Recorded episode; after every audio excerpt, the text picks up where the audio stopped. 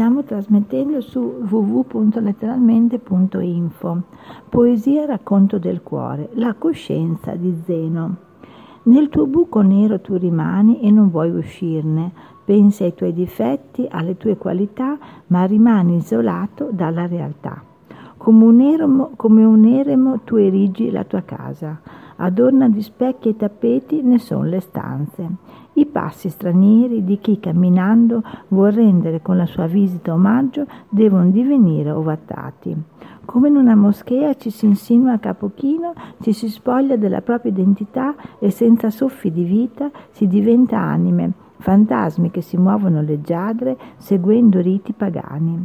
Essi ti rendono inoffens- inoff- inoffensivo, non sei ospite abusivo, ma mal tollerato rimani resta il tempo necessario, indispensabile ad, ad adempiere i convenevoli che servono al commensale per, per gustare un pasto frugale.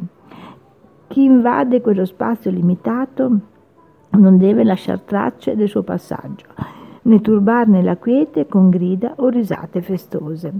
Come rufolo non dimenticare il sibilo del vento, che sempre che sempre penetra nei pertugi ma non trascura le vie di fuga, volgendo perennemente il capo verso quella sottile linea di luce che soffusa si intravede sotto la porta chiusa.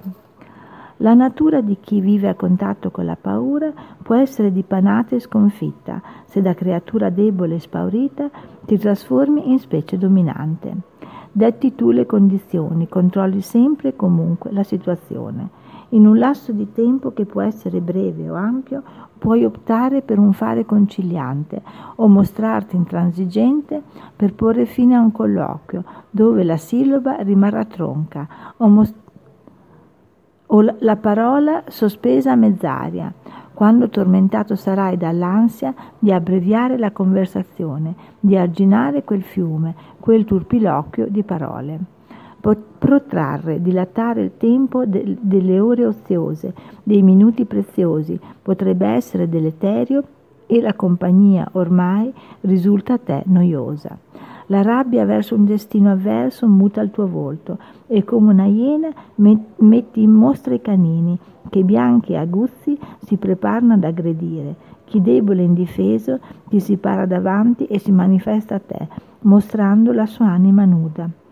Cammini tra laghi di lacrime e non ti accorgi che quella tristezza l'hai appena creata, per il disprezzo per chi ti ha sempre aiutato. Dolci pensieri tieni racchiusi nel tuo cuore, ma nessuno li comprende né li apprende, perché come roccia vulcanica sei e di granito è la tua persona che lentamente ma inesorabilmente si erge a immagine statuaria. I condizionamenti, i dolori devono essere espressi con collera, ira e violenza e come un forte temporale che ti sorprende, impotente, impedendoti ogni forma di protezione o rifugio. Anche tu ti trovi sperduta, al centro di tanto furore, e se robusto non hai un ombrello che ti può offrire riparo, riparo devi perire all'addiaccio e coperta di stracci leccarti le ferite.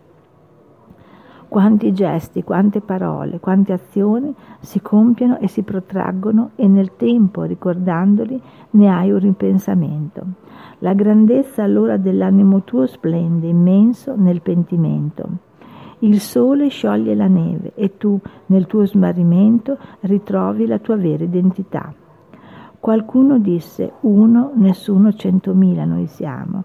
Quando la maschera cade, ritroviamo il nostro io un pizzico di psicologia, un pizzico di amarezza, un pizzico di nostalgia, un pizzico di dolcezza vengono rivelate e il mondo che ti circonda ritrova la sua anima candida.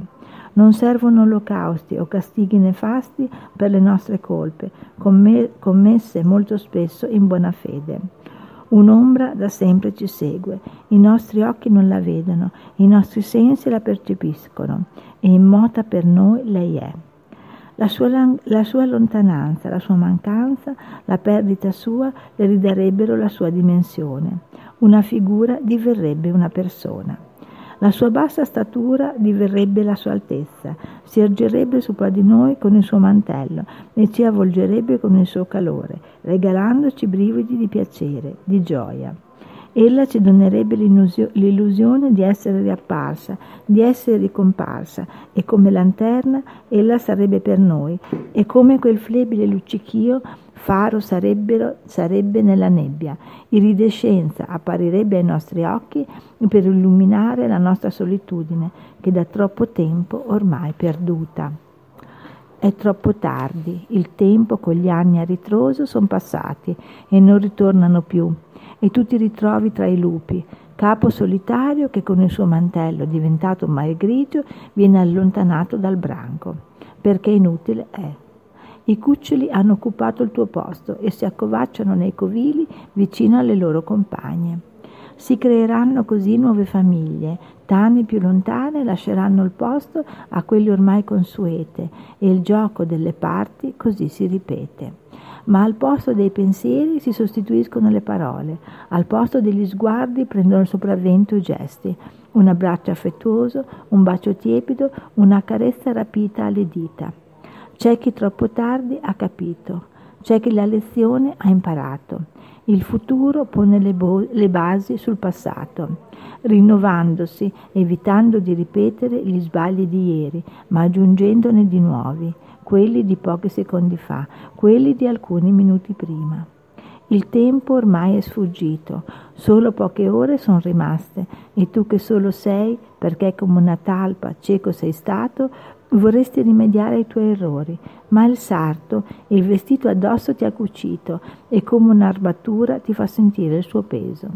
Sei rimasto intrappolato all'interno di una gabbia che ti sei creato da quando sei nato ed essa non vuole allargare le sue sbarre, non vuole libera- liberare uno spirito leggiadro che potrebbe parlare e pensare ascolten- ascoltando la voce del cuore. Lo spirito guerriero che come un fuoco ha alimentato da sempre la tua coscienza, ha guidato le tue azioni in lotte senza pari, mai ti sei, messo, ti sei arreso.